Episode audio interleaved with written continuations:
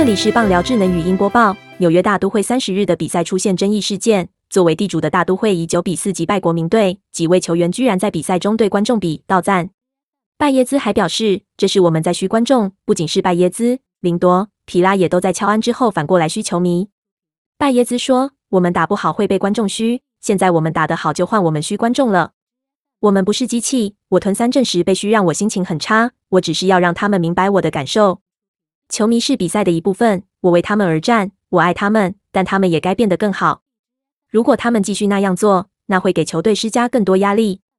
大都会总裁艾德森赛后严正声明，我们绝对不能接受球员这种有违专业的行为。对于战绩不佳，我们所有人都很失望，球迷有权表达他们的感受，每个球迷都有喝到彩的权利。对于那些违规球员，我会亲自向他们传递这个讯息。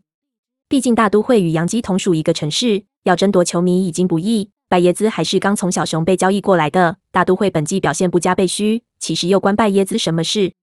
倘若因此得罪球迷，让他们闹到网路上，大都会高层还不急得跳脚。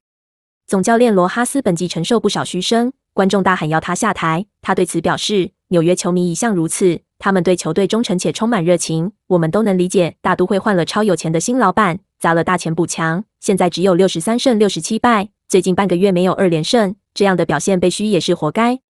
本档新闻由中时新闻网提供，卢品清编辑，微软智能语音播报，慢投录制完成。